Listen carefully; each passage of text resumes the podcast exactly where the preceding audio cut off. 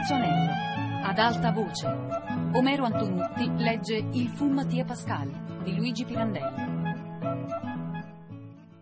Non sarebbe accaduto nulla di grave se una mattina Romilda, eravamo alla stia e avevamo lasciato la madre ad ammirare il molino, tutto un tratto, smettendo lo scherzo, troppo ormai prolungato sul suo timido amante lontano, non avesse avuto un'improvvisa convulsione di pianto e m'avesse buttato le braccia al collo, scongiurandomi tutta tremante che avessi pietà di lei, me la togliessi comunque, purché via, lontano, lontano dalla sua casa, lontano da quella matraccia, da tutti, subito, subito, subito.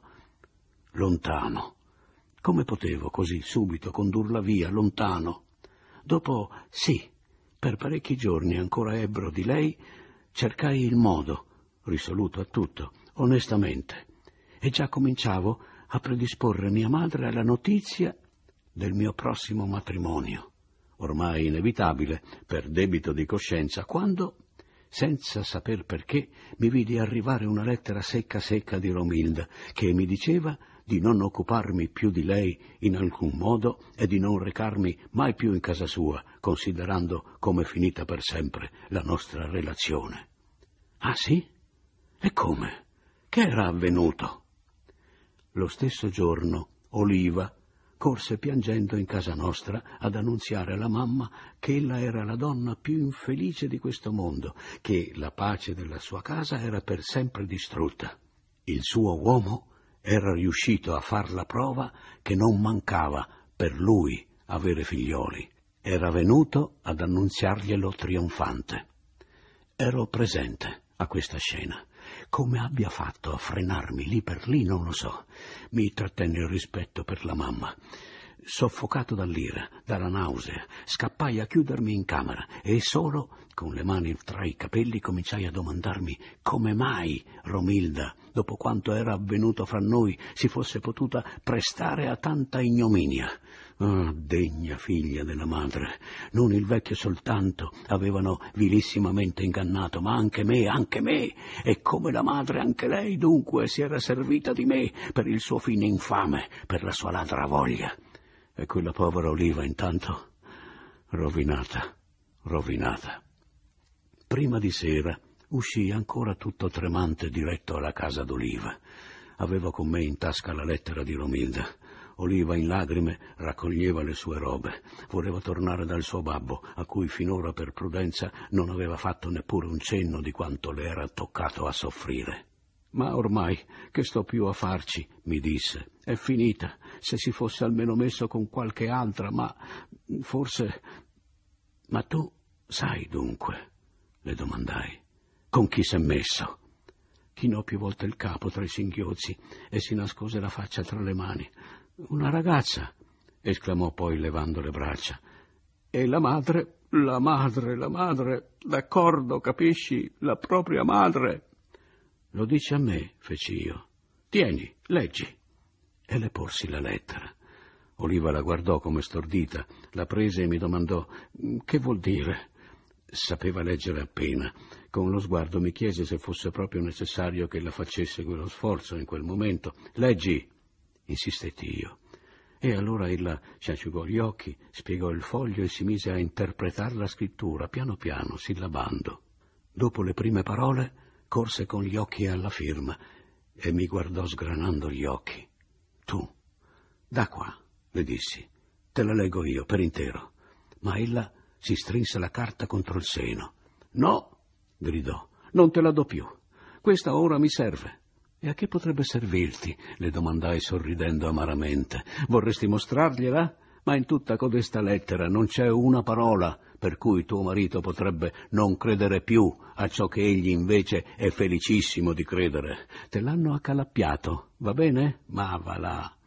Ah, è vero, è vero, gemette Oliva. Mi è venuto con le mani in faccia gridandomi che mi fossi guardata bene dal mettere in dubbio l'onorabilità di sua nipote. E dunque? Dissi io, ridendo acre. Vedi, non puoi più ottenere nulla negando. Te ne devi guardar bene, devi, devi anzi dirgli di sì, che è vero, verissimo, che egli può aver figlioli. Comprendi? Ora, perché mai Circa un mese dopo Malagna picchiò furibondo la moglie e con la schiuma ancora alla bocca si precipitò in casa mia gridando che esigeva una riparazione perché io gli avevo disonorata, rovinato una nipote, una povera orfana. Soggiunse che, per non fare uno scandalo, egli avrebbe voluto tacere per pietà di quella poveretta, non avendo altri figlioli, aveva anzi risoluto di tenersi quella creatura, quando sarebbe nata, come sua. Ma ora che Dio finalmente gli aveva voluto dare la consolazione d'avere un figliolo legittimo, lui dalla propria moglie, non poteva, non poteva più in coscienza fare anche da padre a quell'altro che sarebbe nato da sua nipote. Mattia provveda Mattia ripari, concluse congestionato dal furore. E subito, mi si obbedisca subito e non mi si costringa a dire di più o a fare qualche sproposito. Ragioniamo un po', arrivati a questo punto. Io n'ho viste di tutti i colori, passare anche per imbecille o per eh, peggio non sarebbe in fondo per me un gran guaio. Già, ripeto, son come fuori della vita e non mi importa più di nulla. Se dunque, arrivato a questo punto, voglio ragionare, è soltanto per logica. Mi sembra evidente che Romilda non ha dovuto far nulla di male, almeno per indurre in inganno lo zio. Altrimenti perché Malagna avrebbe subito a suon di bus rinfacciato alla moglie il tradimento e incolpato me presso mia madre d'aver recato oltraggio alla nipote? Romilda infatti sostiene che Poco dopo quella nostra gita alla stia, sua madre, avendo ricevuto da lei la confessione dell'amore che ormai la legava a me indissolubilmente, montata su tutte le furie, le aveva gridato in faccia che mai e poi mai avrebbe consentito a farle sposare uno scioperato già quasi all'orlo del precipizio. Ora, poiché da sé ella aveva recato a se stessa il peggior male che a una fanciulla possa capitare, non restava più a lei madre previdente, che di trarre da questo male il miglior partito. Quale fosse era facile intendere. Venuto all'ora solita il Malagna, ella andò via con una scusa e la lasciò sola con lo zio. E allora lei, Romilda, piangendo, dice, a calde lagrime, si gettò ai piedi di lui, gli fece intendere la sua sciagura e ciò che la madre avrebbe preteso da lei, lo pregò di interporsi, di indurre la madre a più onesti consigli, poiché ella era già d'un altro a cui voleva serbarsi fedele. Malagna s'intenerì, ma fino a un certo segno. Le disse che ella era ancora minorenne e perciò sotto la potestà della madre, la quale, volendo, avrebbe potuto anche agire contro di me, giudiziariamente, che anche lui, in coscienza, non avrebbe saputo approvare un matrimonio con un discolo della mia forza, sciupone senza cervello, e che non avrebbe potuto perciò consigliarlo alla madre. Le disse che al giusto e naturale sdegno materno bisognava che lei sacrificasse pure qualche cosa, che sarebbe poi stata, del resto, la sua fortuna, e concluse che egli non avrebbe potuto infine far altro che provvedere a patto però che si fosse serbato con tutto il massimo segreto, provvedere al nascituro, fargli da padre, ecco, giacché egli non aveva figlioli e ne desiderava tanto e da tanto tempo uno. Si può essere, domando io, più onesti di così? Ecco qua, tutto quello che aveva rubato al padre, egli lo avrebbe rimesso al figliolo nascituro. Che colpa ha lui se io, poi, ingrato e sconoscente, andai a guastargli le uova nel paniere? Due no, eh? Due no, per Bacco. Gli parvero troppi. In conclusione, si vede che, capitato in mezzo a così brava gente, tutto il male lo avevo fatto io e dovevo dunque io scontarlo. Mi ricusai dapprima sdegnosamente, poi, per le preghiere di mia madre, che già vedeva la rovina della nostra casa e sperava che io potessi in qualche modo salvarmi, sposando la nipote di quel suo nemico, cedetti e sposai. Mi pendeva tremenda sul capo l'ira di Marianna Dondi, vedova pescatore. La strega non si sapeva dar pace. Che hai concluso? mi domandava. Non t'era bastato di esserti introdotto in casa mia come un ladro per insidiarmi la mia figliola e rovinarmela, eh? Non t'è bastato? No, cara suocera, le rispondevo, perché se mi fossi arrestato lì vi avrei fatto un piacere, reso un servizio. Lo senti? strillava allora la figlia. Si vanta, osa vantarsi per giunta della bella prodezza che è andato a commettere con quella. E qui una filza di laide parole all'indirizzo di Oliva. Poi, arrovesciando le mani sui fianchi, appuntando le gomita davanti, ma che hai concluso, eh? Non hai rovinato anche tuo figlio così? ma già a lui che gliene importa? È suo anche quello, è suo.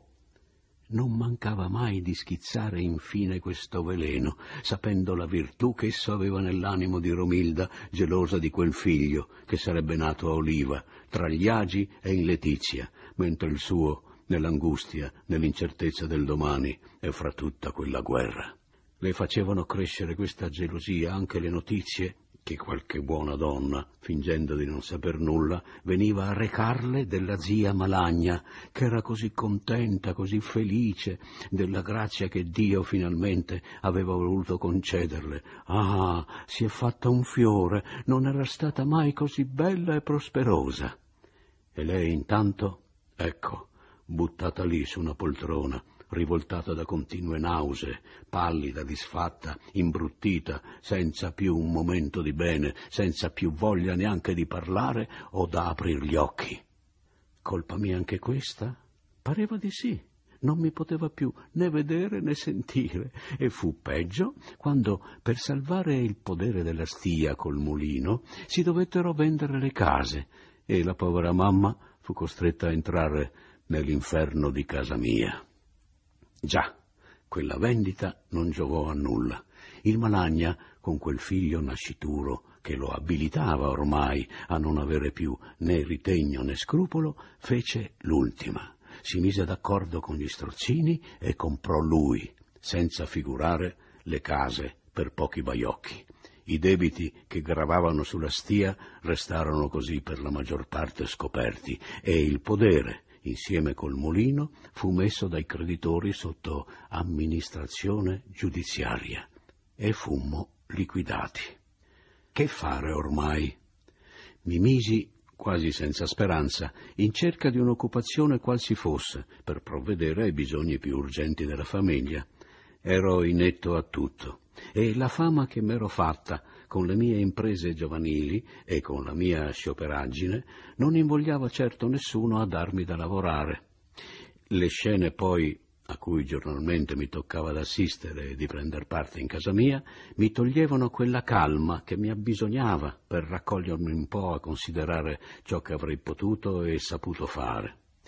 Mi cagionava un vero e proprio ribrezzo il vedere mia madre lì, in contatto con la vedova pescatore, la santa vecchietta mia, non più ignara, ma agli occhi miei irresponsabile dei suoi torti, dipesi dal non aver saputo credere fino a tanto alla nequizia degli uomini, se ne stava tutta ristretta in sé, con le mani in grembo, con gli occhi bassi, seduta in un cantuccio, ma come se non fosse ben sicura di poterci stare lì, a quel posto, come se fosse sempre in attesa di partire, di partire fra poco, se Dio voleva, e non dava fastidio neanche all'aria.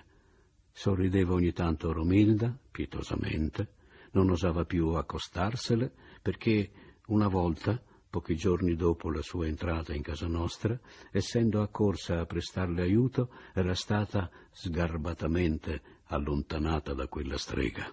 Faccio io, faccio io, so quel che debbo fare. Per prudenza, avendo Romilda veramente bisogno d'aiuto, in quel momento, m'ero stato zitto, ma spiavo perché nessuno le mancasse di rispetto. Ma accorgevo intanto che questa guardia che io facevo a mia madre irritava sordamente la strega e anche mia moglie, e temevo che, quando io non fossi in casa, esse, per sfogar la stizza e, e votarsi il cuore della bile, la maltrattassero. Sapevo di certo che la mamma non mi avrebbe detto mai nulla e questo pensiero mi torturava. Quante, quante volte non le guardai gli occhi per vedere se avesse pianto.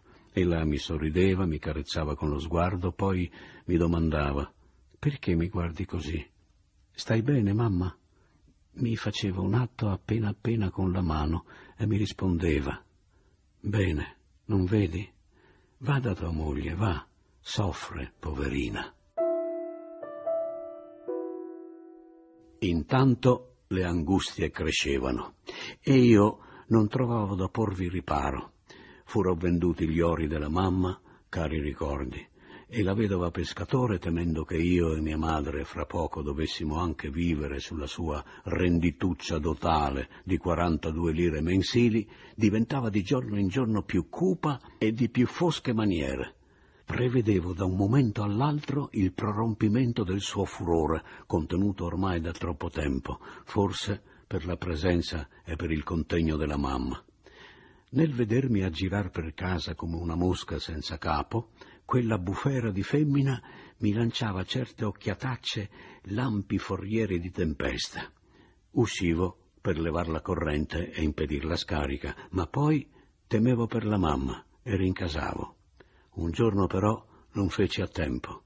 La tempesta finalmente era scoppiata e per un futilissimo pretesto, per una visita delle due vecchie serve alla mamma. Una di esse, non avendo potuto metter nulla da parte perché aveva dovuto mantenere una figlia rimasta vedova con tre bambini, s'era subito allogata altrove a servire, ma l'altra, Margherita, sola al mondo più fortunata, poteva ora riposare la sua vecchiaia col gruzzoletto raccolto in tanti anni di servizio in casa nostra.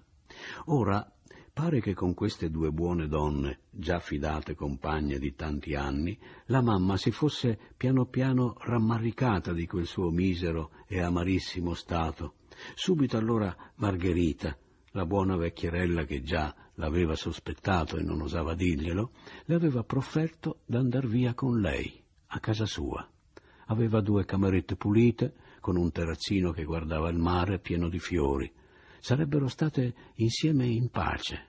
Oh, ella sarebbe stata felice di poterla ancora servire, di poterle dimostrare ancora l'affetto e la devozione che sentiva per lei. Ma poteva accettar mia madre la profferta di quella povera vecchia?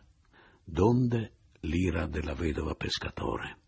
Io la trovai rincasando con le pugna protese contro Margherita, la quale pur le teneva testa coraggiosamente, mentre la mamma spaventata, con le lagrime agli occhi, tutta tremante, si teneva aggrappata con ambo le mani all'altra vecchietta, come per ripararsi.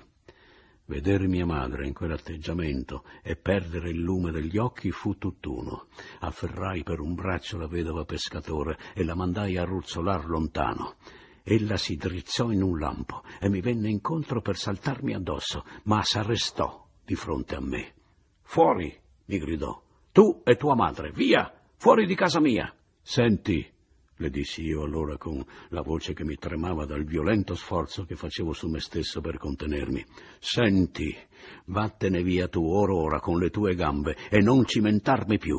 Vattene, per il tuo bene, vattene. Romilda, piangendo e gridando, si levò dalla poltrona e venne a buttarsi tra le braccia della madre. No, tu con me, mamma, non mi lasciare, non mi lasciare qua sola. Ma quella degna madre la respinse furibonda. L'hai voluto, Tientelo ora codesto mal ladrone, io vado da sola.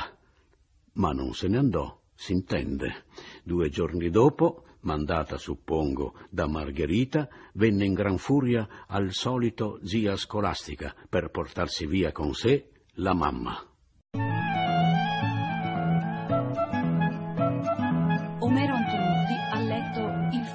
Mattia Pascal di Luigi Pirandello a cura di Fabiana Carobolante e Anna Antonelli, con Annalisa Gaudenzi. Il terzo anello chiocciolarai.it. Per scaricare questo programma www.radio3pod.rai.it.